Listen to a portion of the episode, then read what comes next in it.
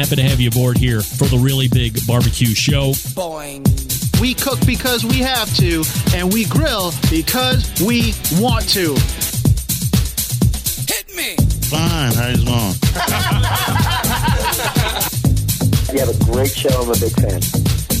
Boing. So what what what seems to be the problem here? This man looks like he's dead, and he's in the in the crackle.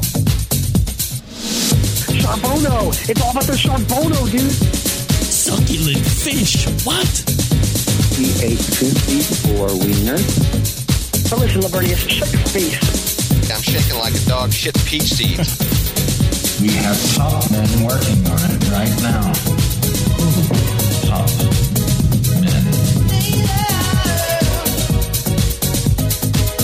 Welcome to the second hour, everybody. Here we go. You have found the fun and frivolity of the Barbecue Central show. It's a show that happens every week, live on Tuesdays from nine to eleven p.m. Eastern time. So if you're getting this for the first time on a podcast, make time on a Tuesday to tune in live and see how it goes down. I mean, certainly your recording is giving you that sneak peek, if you will. But it's not as fun as being around the gang and seeing what could happen. Because it's a live show. Somebody doesn't answer. I have a technical issue. Who knows?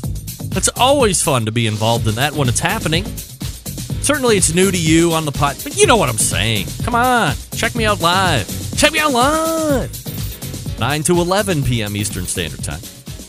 And then on podcast, hour number one goes out Wednesday. Hour number two goes out Thursday. And the best moments of the Barbecue Central show in ten minutes or less comes out every Friday. So three days of podcast content, as it has been for the majority of twenty eighteen, if not all of twenty eighteen.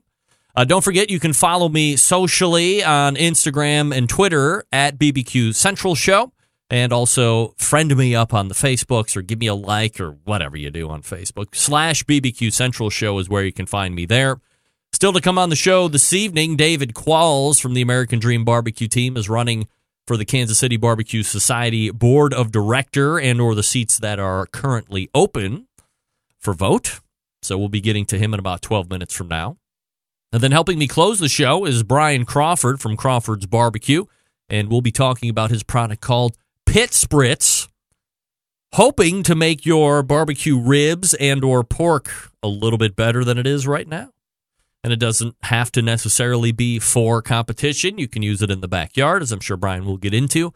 He is a competition cook, so there is probably some type of an efficiency component on how the whole rib or the uh, Pit Spritz was born. But once again, we'll uh, talk with Brian in a couple minutes about that. Actually, more like thirty minutes from now. Hey, uh, don't forget, as I mention each and every week, I missed last week, but this week I will be back making my regular real radio appearance as guest on the John Coupo show. Locally here in Cleveland, you can find him within a three, four county radius, um, Lake Ashtabula, Cuyahoga, and so forth, one oh one point five F M dial and thirteen thirty A M dial, or if you are not near any of those and you still want to hear me be more of a contributor slash guest versus host, W I N T radio dot com. That's W I N as in November, T radio dot com. That will get you to the live audio feed on the internet. I usually come in around seven thirty and it runs about sixty minutes or so. Usually out of there around eight thirty because they have a movie critic that comes in and closes out the show with them. So if you're wondering what it sounds like when I'm being asked questions and how I answer barbecue and grilling related topics, tune in each and every Friday to the John Coupo show. Again, that's one oh one point five F M and thirteen thirty A M. Local here to Cleveland, and when I mean local, you know, pretty local to Willoughby or twenty miles out. Or forego all that nonsense, W I N T radio dot com. Got an email from Jeffrey Stone. It says, "Good evening, Greg. Being an avid Centralite, I have had the pleasure of listening to your show for several years. And I have to say that here as of late, your show has been particularly stellar.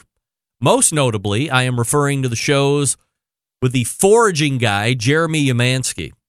and owner of Larder Delicatessen, by the way. I'm adding that ad lib in myself. Pat LaFrieda's most recent interview, Sam the Cooking Guy, and the regulars to include Meathead and Steven Reichlin and their Thanksgiving takes. Not that the other segments haven't been great, but these particularly seem to stand out for me. Additionally, the Michael Simon extra interview rocked it. He didn't come off as a celebrity, but instead seemed like the type of guy with whom you could sit down and have a beer with.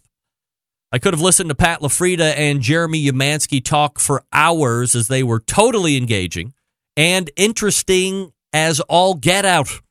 Your A game has been elevated to A plus in my book, for whatever that might be worth to you. Merry Christmas to you and your family. I look forward to another year of entertaining and informative shows. With regards, Jeffrey Stone, Grandpa's Pride Barbecue. Jeffrey, thank you. Uh, to be known, Jeffrey is a long-time Centralite when he says that he's been listening to the show for several years. Certainly that is verifiable. He does send me email communications from time to time. I think I've read his stuff on the air in the past as well, but certainly appreciate your weighing in. The one thing that I have to totally agree with you on, Jeffrey, is how great Jeremy Umansky from Larder was and how much knowledge. Look, let's be honest. What might have been your first reaction when I said, hey, I have a foraging expert coming on the show? We're going to be talking about mushrooms and all of this other stuff. You, you probably were a little hesitant on if you were going to be listening for the long haul during that segment. Because, you know, maybe foraging seems a little nerdy or something that you might not be into, or it's not live fire or whatever. And while the show continues by and large to be a barbecue and grilling show, it's not always about barbecue and grilling. Henceforth, me bringing Jeremy Umansky in and talking about his expertise and breadth of knowledge in the mushroom foraging industry. Widely considered to be an expert in the land, not not the land like we say Cleveland. That's, I don't know if you're familiar with that, but recently Cleveland started being called the land. I'm saying like the United States. From a countrywide perspective, Jeremy is widely considered to be a top authority on mushrooms. And the greater Cleveland area has, I think he said, one hundred thirty-two different species of mushrooms growing all right here, second only to the Pacific Northwest. And certainly they have a climate that's ripe to grow probably seven times more different mushrooms than we would get here in the Cleveland area, or at least surrounding areas.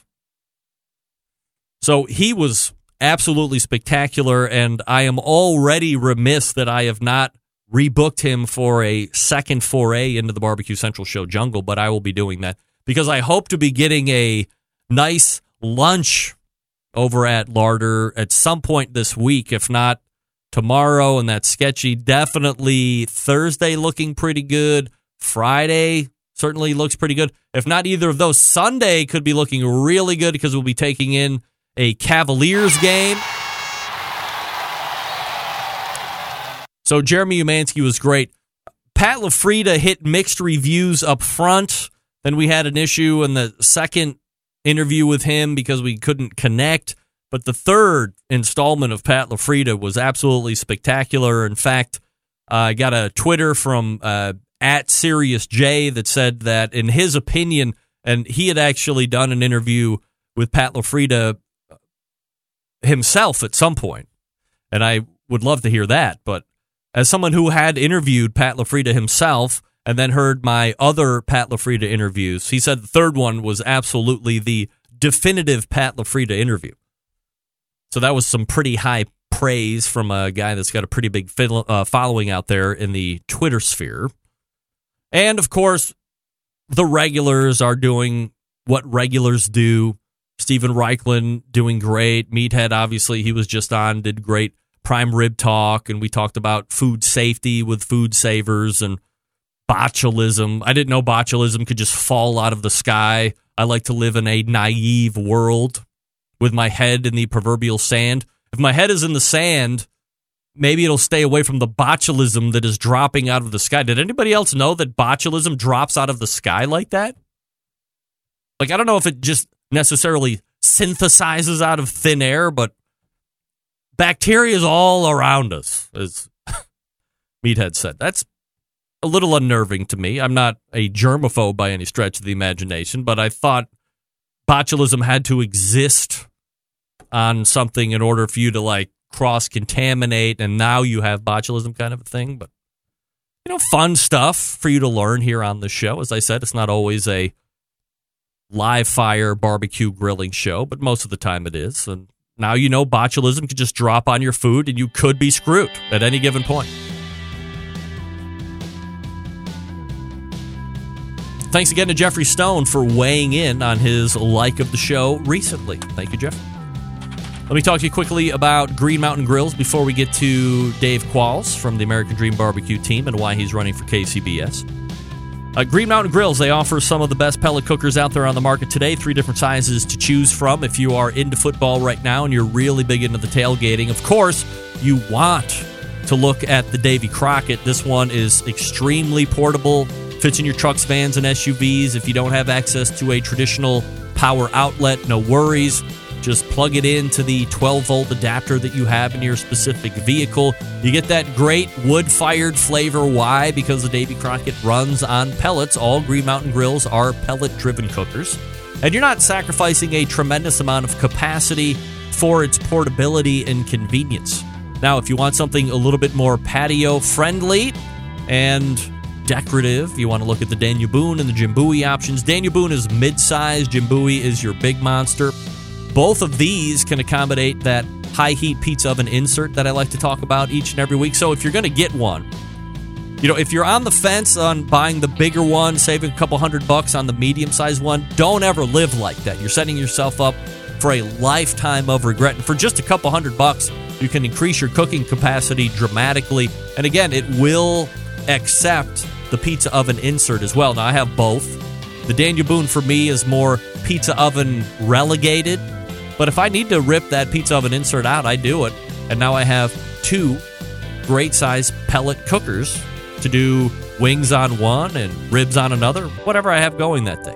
They also offer sauces and rubs and pellets, obviously, to fire those cookers. So check them out online, green mountain grills dot com. That's green mountain grills dot com. And check out what they have. If you have any questions, shoot them a call, shoot them an email. Their support is great. And we're looking to line up Jason Baker, owner of Green Mountain Grills, here sooner than later for some big announcements. We're back with David Qualls from the American Dream Barbecue team right after this. Stick around. We'll be right back.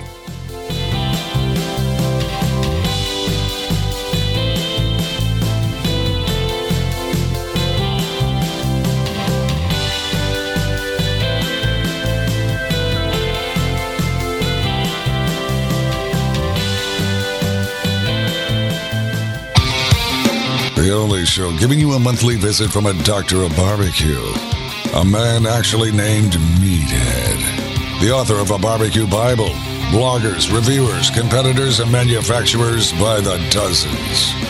It's the Barbecue Central Show. Once again, here's your host, Greg Rempe.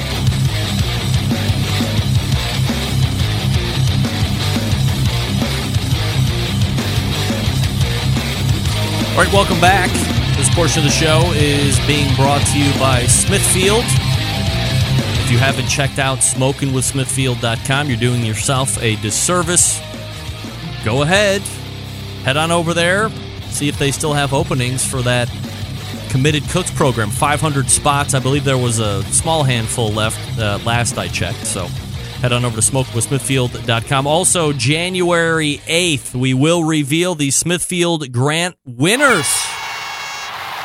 Not sure exactly who we'll have from Smithfield on that, but if you're interested in seeing if your event is being considered or was considered, and now we'll have access to the Smithfield Grant, tune in January eighth, and you will figure it out. Again, that website is smithfield dot com. or smoking with smithfield dot com. Right, my first guest in the second hour, longtime friend of the show, as a promoter, he has put on his own successful K C B S-sanctioned barbecue competition. As a cook, he has cooked and won some of the biggest events that cooks like to take down before they call it a career. And tonight he is telling us why he's deciding to make a run for the K C B S Board of Directors. So let's go ahead and race to the Traeger Grills hotline and welcome back friend of the show, David Qualls. Hold on, David. I hit the wrong button. David, how are you, buddy? Hey, Greg. How are you? I'm doing absolutely fabulous, David. Appreciate you making time, as always, here for the show.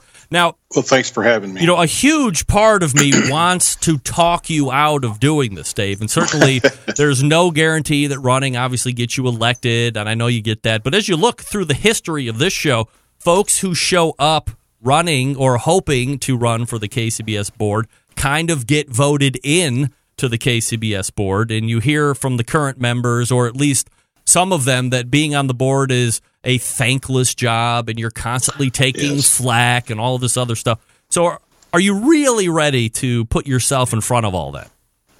Well, I'm no stranger to uh, being a public officer. And so, you know, you've got to be thick skinned. You've got to take business as business and personal as personal. And so, you know, I, I'm ready for it. Yes. How many seats are up? Five.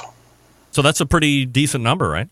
Five seats, and I think nine, ten, or eleven candidates running at this point, yes. Do you know how many are up for a re-election? Just one, I believe. Two termed out, and then I believe uh, there were two uh, resignations to fill unexpired terms, and so only one member that is eligible as an incumbent, I believe. That's only one. All right, so just from I think from that's a- Arlie Bragg's seat. Arlie Bragg, okay. Make a note of that. Um, okay, so just from a, a high level first, and then we'll dig into some of the points, because I know you sent me some graphs and stuff that we can show as well. What do you feel uniquely qualifies you to ask for somebody's vote for this Kansas City Barbecue Society's board? Well, I've cooked pretty active since two thousand twelve, over two hundred contests, thirty grands. I've put on contests. Um, I'm a uh, longtime chairman of a very large trade association, so I understand what it takes to uh, to represent. I understand uh, the issues behind being a nonprofit organization and what you have to do as your mission to your members. Um, I want to do this to promote the sport of barbecue. Uh, I feel like that there are needs of the membership that needs to be addressed. We need to promote and, and do something to in, enhance and fix the communication transparency problems right now that has existed in the last couple of years between leadership and membership. And then uh, first and you know final and most importantly is uh, we've got to do something to stabilize the fiscal responsibility in the future of this organization. Uh, barbecue's getting expensive. Uh, A lot of money's being put into organization to, to K C B S, you know, through what I read in their tax returns to promote barbecue, but I don't see that coming back to teams. I don't see it coming to contest organizers. I, you know, I don't know where it is again, you know, so I'm you're just going to try and make barbecue great again. Look at the, love the hat, Dave. Um, Thanks. You know, I, I do hear certain things brought up each and every year. Maybe, maybe this is the first time I've actually heard about, you know, fiscal or uh, fiscal viability and, you know, uh, financials and stuff like this. But some of the other stuff we've kind of heard, I mean, are they legitimate concerns or are they things that people are just continuing to regurgitate because they heard it the last time and somebody's saying, well, this didn't get addressed again? Well, you know, you, you see things through minutes of the meetings and you see things at contests and stuff that, that makes you wonder what's going on, and you see large sponsorships, but then you see contests going away. But you know, if you dig down into it, to it a little deeper, because K C B S is a uh, nonprofit organization, their tax returns have to be published. And uh, based on those published tax returns, their last five years, they brought in eight million dollars in gross receipts. And uh, basically have only kept about four percent of that money. And and in the last two years, for the first time that in, that I can find in published returns, they've actually lost money on large on their largest sums of income coming in. Uh, the last revenue figures of, of twenty seventeen, one point seven million dollars in gross receipts, and posted a one hundred thirty-three thousand dollars loss. You know, if this was uh, that Tom Hanks movie, I'd be saying, show me the money. I mean, wh- wh- what did we do with it? Because we've seen contests dwindle. We've seen membership decline, but we've seen this large surge of revenue coming in, yet we're posting a loss. And uh, but on the tax returns, and when it shows benefits paid to members, that's always zero. You know, so what are we doing to uh, to to promote barbecue, which is the mission statement of bar, of K C B S? And you know, and I'm not t- attacking K C B S. I'm attacking the system. What's what's the engine in this train that's causing this problem? Because we as cooks, we see that, you know, we see contests dying that we're having a great time cooking at. We see membership dwindling. We see these issues of failed websites and and and poor communication and, and supposedly a lack of staff. But but when you look at a large amount of money, a one point seven million dollars just in one year coming in lost money, where did that money go? What what, what was it used for? Because it obviously wasn't used to be promote barbecue at the level that we could see as cooks and teams and judges and organizers and literally spectators of the sport. So I don't want to put you in a speculatory position here, but I agree. I mean, one point seven five million dollars. I mean, if if the show brought one point seven five million dollars in one year, I mean, that would be great. Uh, but sure. and then somehow I was able to finagle a one hundred thirty-three thousand dollars loss. I mean, I would imagine a lot of people would want to figure out where not only one point seven five million dollars of that went, but an additional one hundred thirty-three thousand dollars in the hole. So, do you, I mean, are, are there salaries that board members get, or salaries that people that work in the K C B S corporate office get, or are they really spending a lot of money on advertising or something like this? Well, I don't know. The tax return publishes, you know, the salaries, and the salaries for the board do, do not seem out of line. It's not like anybody's making a quarter million dollars a year answering the phone at K C B S. But what bothers me is you can look into um, like twenty seventeen for a chance. Other expenses, which is not expenses specifically identified in their tax returns, one point four million dollars. Almost seventy percent of the money that came in went back out with no explanation on the tax return. But K C B S won't publish a financial statement.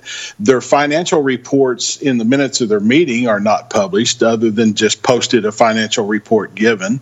And so, you know, it leads us to, what are they spending the money on? You know, we know they bought a big new building. We know that now they're going to sell that building. And and to me, they, it's like they've used our money for a failed real estate venture transaction. You know, uh, there's nothing against the nonprofit owning a piece of real estate, sure. But if they wagered everything that they had plus their cash and threw the baby out with the bathwater, that doesn't make sense. You know, it really bothers me that we're losing contests, we're losing membership, yet every month when I when I read the minutes of these committees, the membership committee's talking about, well, we're going to do a phone blast or we're going to do an email blast. No one addresses the fact that membership's falling. Now, we're all, we're all about publishing how many Twitter responses we had, and and but that doesn't do anything. Yet, at the same time, we're losing memberships, we're exponentially creating more judges. We're using judges as a revenue tool, and we it, it's been no no mystery. When I ran for the board four years ago and was probably too new to be known, one of the biggest problems then was judging. Then when this technology came out to show what table you landed on and judge averages, you know, the the the the, the train left the station with there's a problem in judging. Tables of death, tables of angels, and I know they've done a lot of work from outside help. A volunteer, Mark Gibbs, put together a program to try and seat judges and balance them. Not any technology spent with this millions of dollars of income, but just a layman member trying to make barbecue better that has tried to help the system. But until they actually spend some real money and quit just churning judges for profit, that part of the program's not going to help. And Anybody that drops fifteen hundred dollars to cook a contest thinks they did a halfway good job just to get hammered on something, and knowing in the back of their mind there's a problem with judging. When reps walk up to you and say, hey, I'm sorry, but you hit that table of death today. I mean, what what else do you have to do but, but be an armchair quarterback? Because the the our leadership is not talking to us one-on-one. Our leadership talks at us, but they don't talk to us. David Qualls joining me here on the show. His website, by the way, uh, that shows his running platforms, david qualls dot com, uh, Q U A L L S, david qualls dot com. All right, so let's go ahead and hit on some of those uh, platforms. We have like uh, three or so that you had sent me graphs on, so I can flash those up if you want to maybe start with sure. Team participation, because you've mentioned that a couple times. Okay. Uh, our team participation has, uh, has, has went down uh, every year here lately. Um, you can see in twenty thirteen was pretty much the peak that we had uh, forty, forty teams average per contest, and it has just fell down to as low as um, thirty-five teams. Um, if you lose the gra- graph that shows the red, that one right there, yep. You'll see in twenty eighteen, take away the Royal and the Sams, the average number of teams per contest across the nation was thirty-five teams, and that's with the number of contests that's fell off. Yet the board wants to raise the number of teams for Team of the Year to qualify and publish in their minutes to benefit bigger contests. Well, it's the backbone. It's this small thirty-five-team Lions Club, Chamber of Commerce, uh, uh, Red Cross-type group that's the backbone of this deal. And even by changing the Team of the Year issue, which has got its own problems and needs an overhaul itself, it, this does nothing to help it. The board just makes knee-jerk decisions, and it took a hell of a grassroots campaign again this year to get them to lay that on the table again at the eleventh hour. All right, next up is uh, contests per year. Contests are falling off. Uh, and and they can, you know, from a peak in twenty fifteen of four hundred eighty-three contests, we're down to four twenty-two. And, uh, you know, they'll say, well, we didn't have Sam's this year, but then you picked up other contests. The bottom line is, is Sam's took the place of a lot of contests when they came in, but contests are down. Team participation is down. It's running hand in hand. If, if it was just a contest problem, team participation would have been up in the average number of teams per contest. But they're both falling off, and surprise, membership's falling off at the same time. But there's a strange integer in that in that that series too, and it has to do with the number of judges. Do you buy in at all to the international help of contests that they kind of bolster the overall number, or does should that not be necessarily considered? Well, I don't think it's necessarily considered in effect, because contests went down with the addition of all these increased international contests. And I, and first and foremost, don't get me wrong, I think the whole international program is great. Sure. The barbecue is going worldwide, and, and, and I believe that what they're doing is great. It's probably the best thing in barbecue right now of what they're exposing to people over there with barbecue, because it's, it's really cool, and, and I like that. But go back to what we were talking about is if team participation's down, contests are down, but new contests are coming on. But the memberships fell off to eight, less than, I think, under eighteen thousand now, or right at eighteen thousand, under nineteen thousand. But they've added in the last, we lost fifty-three contests in twenty eighteen, but we've picked up two thousand four hundred twenty-three new judges. So where does that make sense? We're losing contests, creating judges. We have a known judge problem. And in that same eighteen months, we've lost nineteen hundred members after picking up twenty-three hundred judges.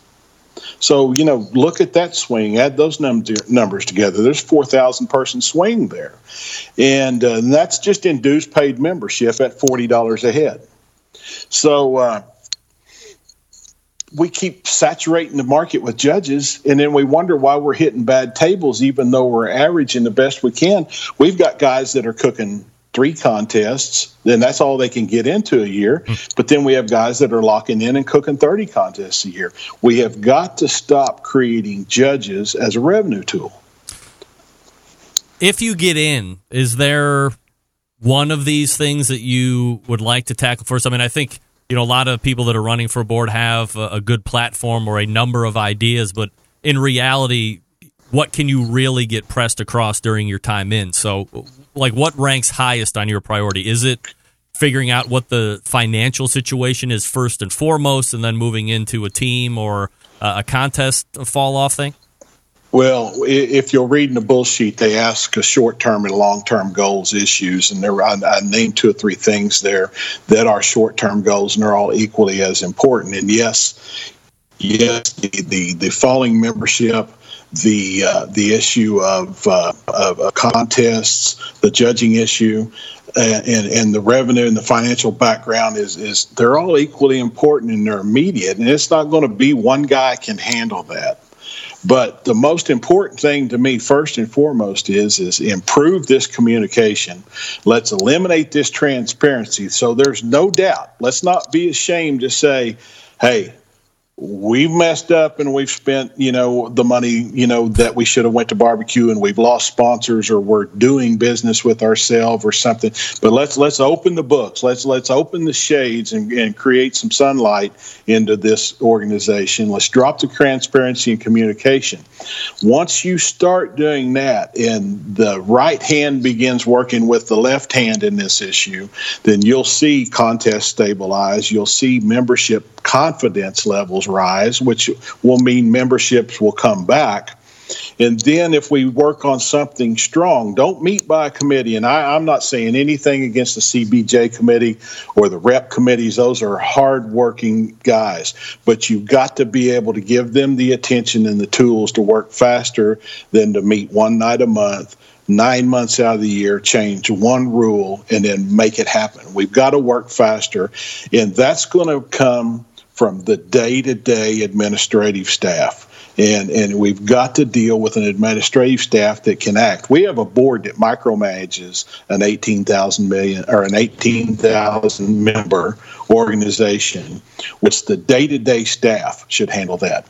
You know, like I said, I, I, I'm I'm I'm chairman of the Oklahoma Indian Gaming Association, which is the largest trade association for gaming in Oklahoma with thirty-eight tribes. I have thirty-eight members on the board of directors. I have three hundred thousand members in that organization. And it's a five billion dollars industry.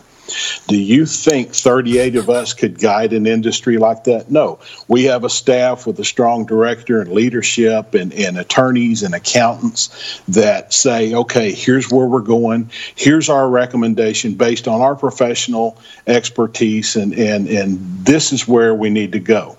And then we give them the tools and the budget to make it happen.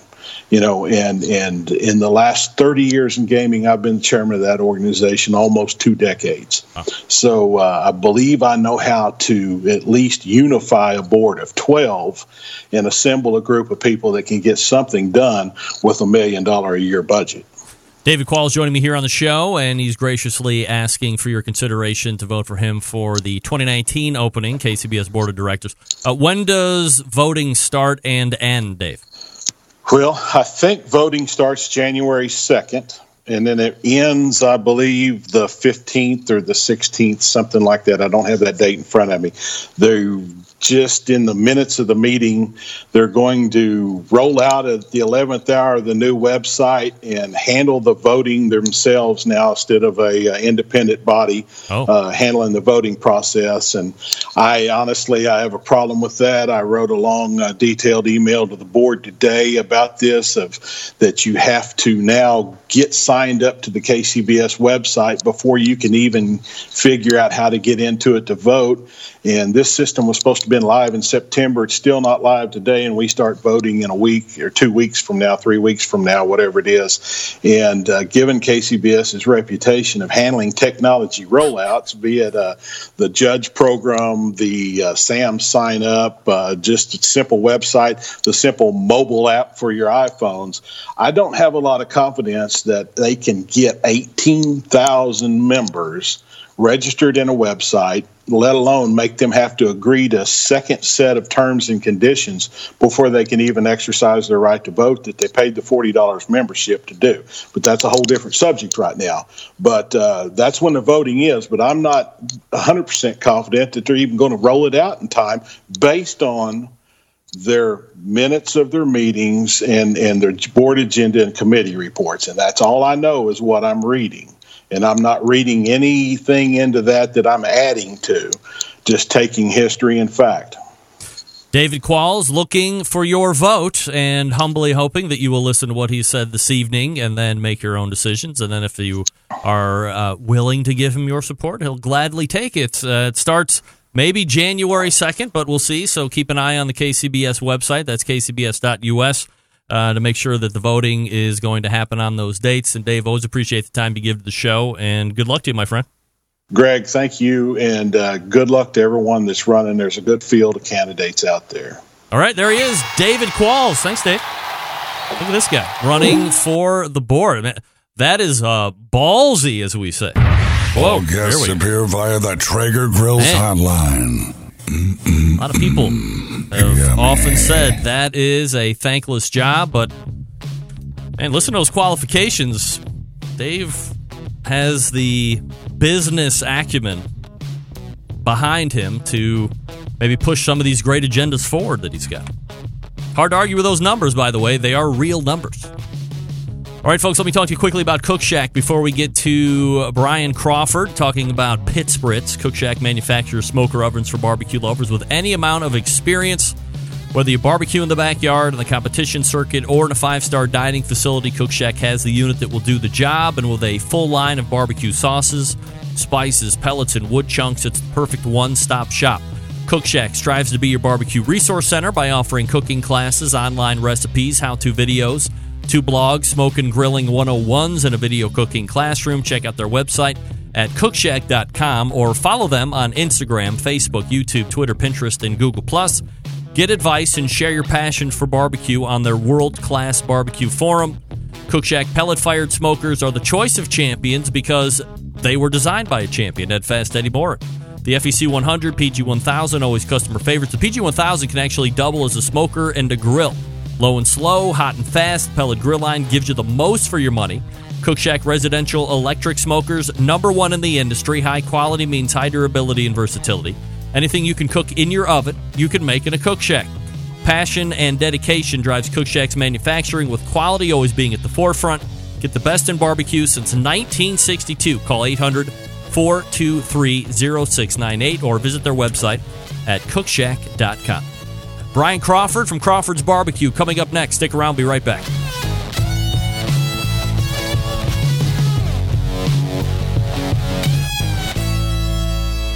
Continuing to produce incredibly mediocre content in an exceptionally professional way.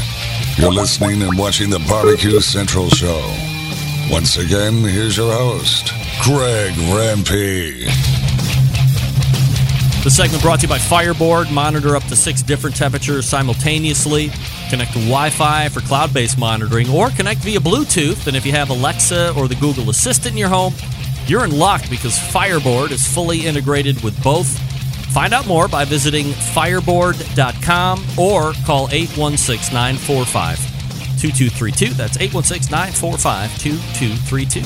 And we thank the good folks at Fireboard for their continued support of the show. All right, helping me close it out tonight, a competitive barbecuer, Texas-based, and he's brought a product to market that he hopes you will try. We're always trying for ways to make barbecuing both easier, more efficient, and more flavorful, and he hopes to have something that will take care of both or all of these at the same time. So we'll race to the Traeger Grills hotline and welcome a first-timer to the show, Brian Crawford. Brian, how are you, buddy?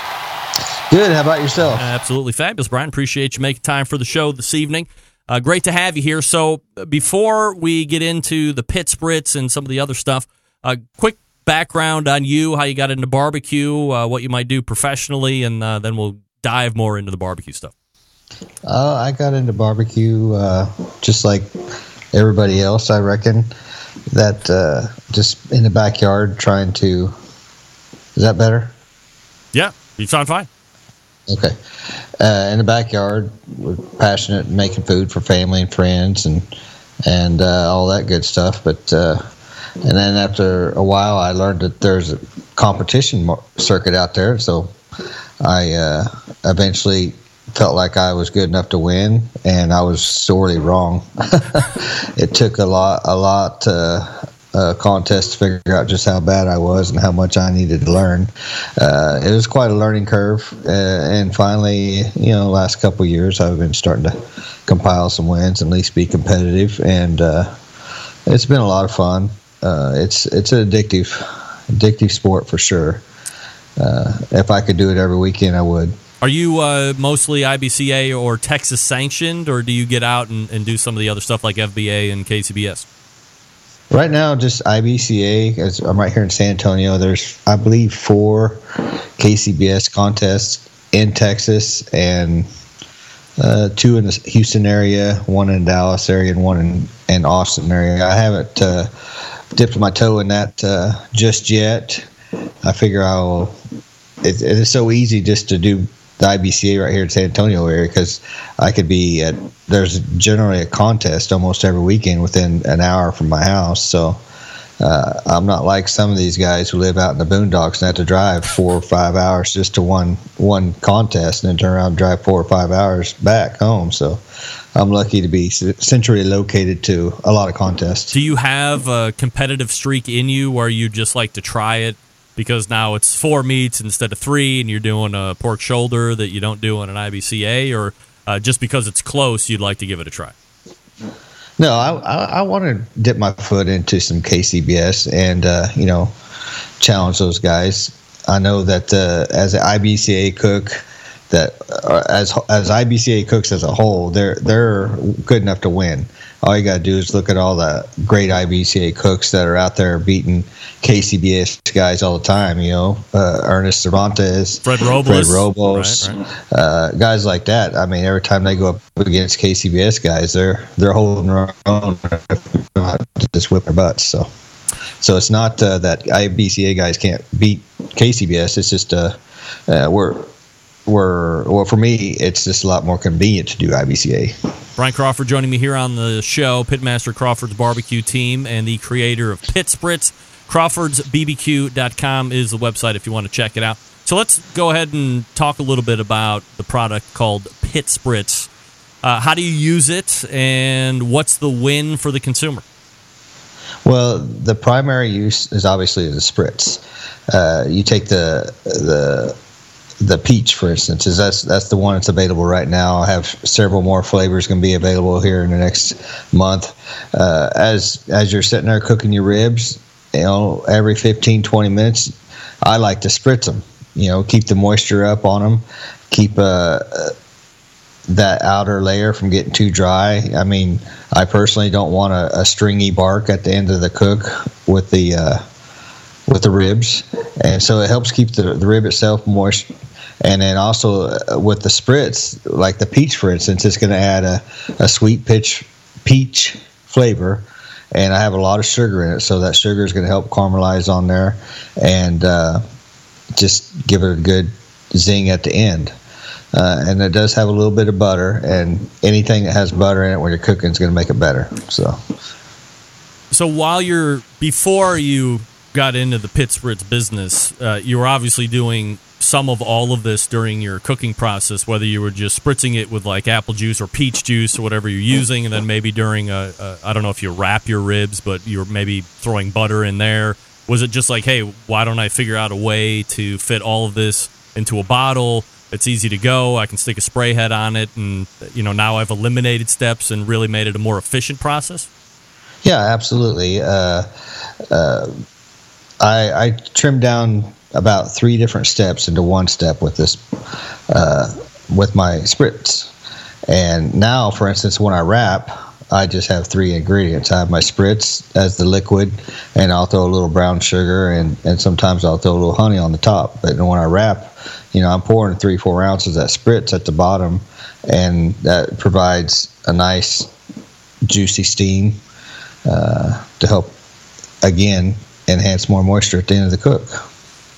I always love the journey of getting to a product that you feel is comfortable taking to market. So how many different revisions or recipes did you have to go through from your initial uh, genesis of we're going to put this in a bottle to when you said, hey, this is good enough to take to market?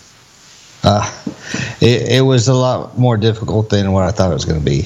I I thought it was going to be a lot easier, but uh, as everything in life, it's never as easy as you might think it's going to be. So my first, when I first started doing it, it, you know, I I had to go through several packaging companies that would even talk to me at a low scale, because a lot of these packaging companies wanted me to give them a fifty thousand dollars order. I'm like, ooh, that's a little bit uh, that's a little bit tight right now. You I don't, don't have that I'm in that, your pocket? That, no, I'm not that committed yet. And uh, so then once you get a packaging company that is willing to go, you know, on a small scale with you that you can afford, then at that point you're going to go back and forth with your recipe. Uh, and the thing I learned also about recipe is, you know, it's one thing to make a recipe in your kitchen where you uh, – you got all the access to several different things. But another thing to make that recipe in an industrial kitchen to where they are going to need uh, the buy the products at bulk, and you need to make it your recipe be able to transfer over to something they can do in bulk and bottle for you. You know, su- such as uh, if you were using an ingredient in your recipe that is, say, not widely available, then you, it's going to be tough to do your recipe. So you have mm. to have your recipe easy to duplicate in the commercial setting. Is I guess it, that would be, if that makes sense. Yeah, I mean, is there a lot of back and forth between you and the co-packer that say, hey, Brian, you're calling for X. We feel that from a, as you said, maybe a sourcing perspective, and then, of course, it all comes down to overall cost. If you just switch and go from Uh, this to this, uh, it's going to be easier for us to get. It's going to be cheaper per bottle or, or per unit. It's going to save you this kind of money. You'll be able to build a little bit more margin in on the sales side. Do you have a lot of conversation in that, and do you feel like you had to compromise somewhere, or did you refuse to compromise to make sure that it was a Brian Crawford product that you were putting out there? Well, I did have to, to switch things up a little bit just to So I, he, he, I was introduced to some ingredients that, you know, I never really thought of. He'd be like, uh, try this ingredient because I can buy it in bulk.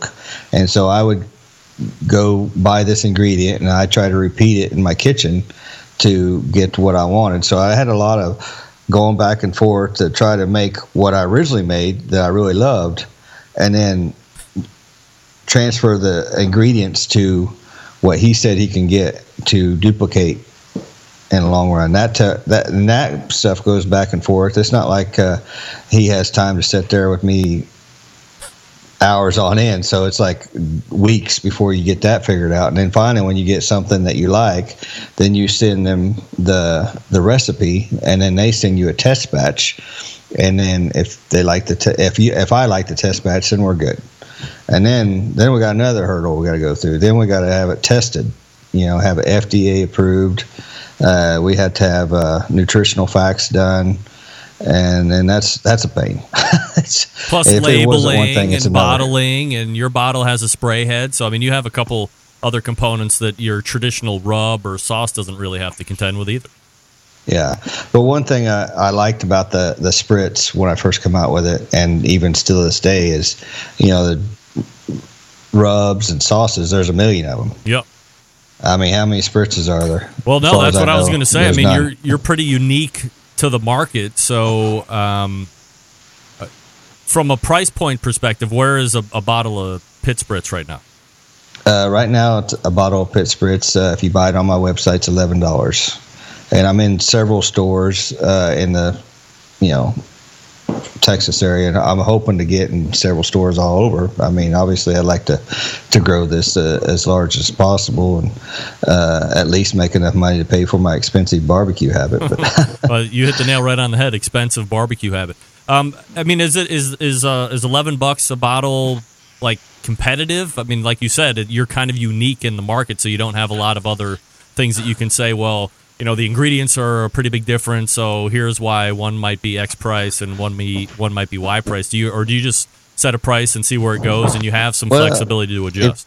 If, if you look at uh, other, you know, when I looked at other competition items, you know, like uh, there's rib glazes and and all these different things that, you know, we use all the time. You take a bottle of rib glaze, it's eleven bucks average, and it's actually got less less in it. I mean, my bottle's a sixteen ounce bottle, and uh, you can get, well, depending on how, how much you use during your cooking process. If you use it in a foil wrap, obviously you use more, but if you're going to use it strictly spritz, you're going to get, you know, three, four cooks out of it. So, you know, it, it, it will go a long ways, you know, and you have to remember I'm on a very small scale. You know, if I'd have ordered that fifty thousand dollars, then yeah, they would have done it a lot, uh, per bottle, a lot cheaper. So, you know, if, uh, that's the thing with any specialty item, I think a, a person sees in a store buying from somebody small like myself, it's going to be a little more because we can't afford to, to do a semi-load at a time, you know. Peach is out now. You had mentioned there's going to be other flavors coming in a month or so. What other flavors are you currently working on?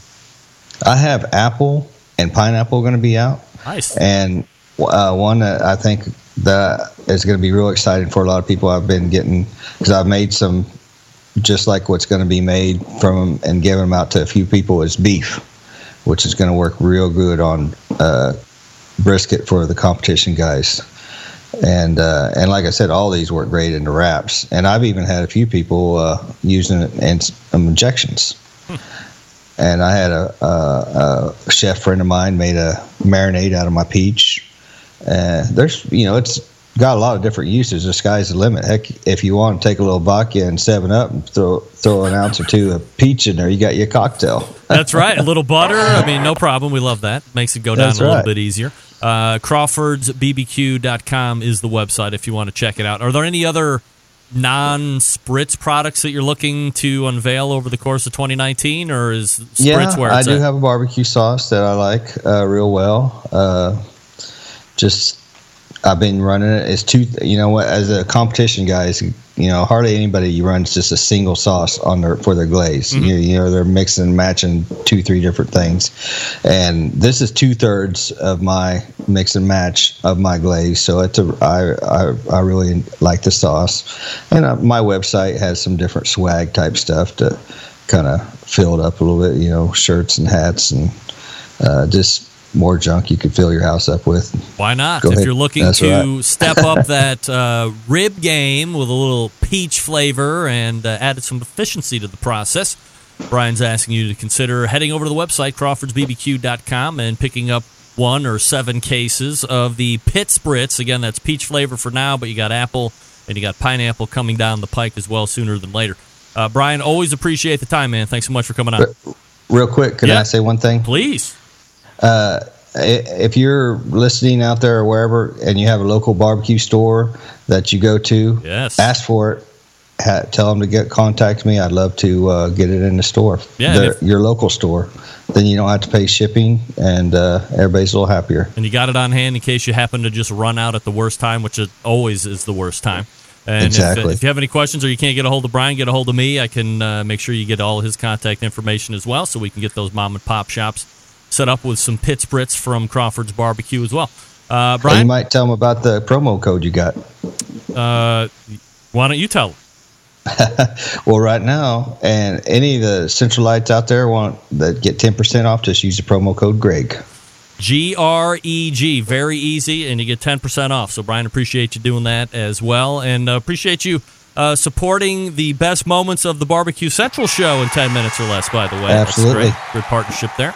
Uh, so, uh, are you going to be cooking before the end of the year's up, Brian? No, I, I just finished a cook-off last weekend in Uvalde, Texas. Uh, it was a pretty good-sized one. Uh, Briscoe County Ranch, there's one hundred fifty-one teams. I had pretty good luck. I had eleventh place brisket and a thirteenth, nice. or excuse me, fourteenth chicken. Uh, so I, I was pretty happy considering it was uh, the who's the who's in Texas barbecue pitmasters. Uh, uh, your friend Fred Robles, he got yep. first place brisket. You know, he's a he's always one that uh, gets not, lots of nice walks, and uh, uh, can't can't go wrong with uh, with Fred's cooking class that he's got coming up too. No doubt, the Texas contests always seem to pull into the into the hundreds of teams, which is also yeah. uh, pretty cool to see. So, uh, once again, the website is Crawfords B B Q dot com. We're talking with the pitmaster of Crawford's Barbecue Team, Brian Crawford, and Brian, appreciate your time tonight. Absolutely. There he is. Get the Pit Spritz. For crying out loud, what are you waiting for? Of course you want to try it. Everybody loves new products that are coming out, right? Oh, yeah. Yes, appear via the Traeger Grills hotline. Love new products. Mm-mm-mm. All right, here Yummy. we go. Let's talk to you quickly about Big Papa Smokers, and then we will look to wrap the show. Crawfords B B Q dot com, the website once more. Big Papa Smokers, the one-stop online shop for all things barbecue-related. Their curated selection of only the best outdoor cooking and grilling supplies get you on the path to better barbecue results in no time. Everything at Big Papa Smokers dot com has been Pitmaster approved by Sterling Big Papa Ball himself. They have championship rubs and seasonings, popular flavors like Sweet Money, Cattle Prod, Cash Cow, all proven winners on the competition circuit. I like the Double Secret Steak Rub and Little Louie's Seasoned Salt. Why not? Big Papa's offers thirteen perfectly balanced flavors that transform ordinary meals into extraordinary. Looking to improve the flavor of your competition barbecue recipes? Why not add a little Simply Marvelous Barbecue? That's right, they've combined forces with them over there, and that's called the West Coast Offense. You know, over the past few years, the West Coast Offense has cornered the market on competitive barbecue, and redefined flavor profiles that cooks from across the country have begun to aim for. They also have the online exclusive for those Simply Marvelous rubs, so stop by the website and pick some up today. Aside from the premium selection of rubs, they also have some great sauces. They also offer the very best pellet, charcoal, and wood cookers available today. If you're looking for a versatile smoker that's easy to use, check out the Mack two-star General Pellet Grill. Big Papa Smokers is the exclusive Mack dealer, and they even offer special packages. If you're not a fan of the pellet smokers, that's fine. Take a look at the Old Hickory Ace B P. It's the only charcoal smoker that Big Papa trusts on his competition trailer. If you're a backyard barbecue enthusiast like me or some of the other Centralites, for a durable and versatile grill that's easy to use and will last forever, might I suggest the M Grill from Texas. It's just what you need. They're built like tanks. If you're not sure of what grill you need, you can't go wrong with anything featured on Big Papa Smokers dot com. They have something for every kind of backyard cooking budget, and it's clear that this is the place to go, right, for all things barbecue and grilling related. If you have any questions, give them a call, eight seven seven, eight two eight, zero seven two seven, or shop the website, Big Papa Smokers dot com. That's B I G P O P P A Smokers dot com. Let's wrap it up. Stick around. We'll be right back.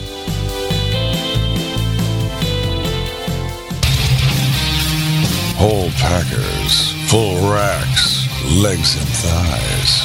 Injecting butts. If you've never heard this before, you might think you found the best Triple X show ever. Let's get back to the most homoerotic host out there today, Greg Rempe. And we thank Brian Crawford once again for joining us last segment, talking about the Pit Spritz. Always love finding out the stories and the genesis of products. I love when people take the risk, because if I'm being honest, I'm not taking any of that risk. No way.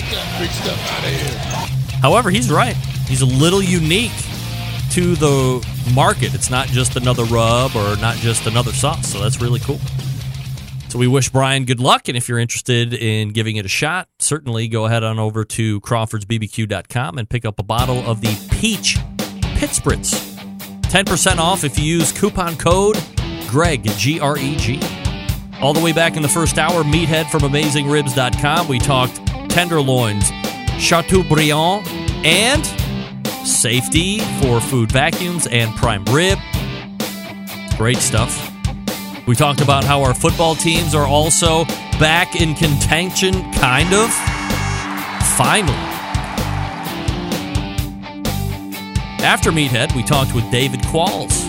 He's running for the K C B S Board of Directors coming up. Voting might start January second. David Qualls dot com is his website if you want to check out his platforms. That's Q U A L L S. And then we wrapped it up with Brian Crawford from Crawford's Barbecue. Big show planned for you next week, as always.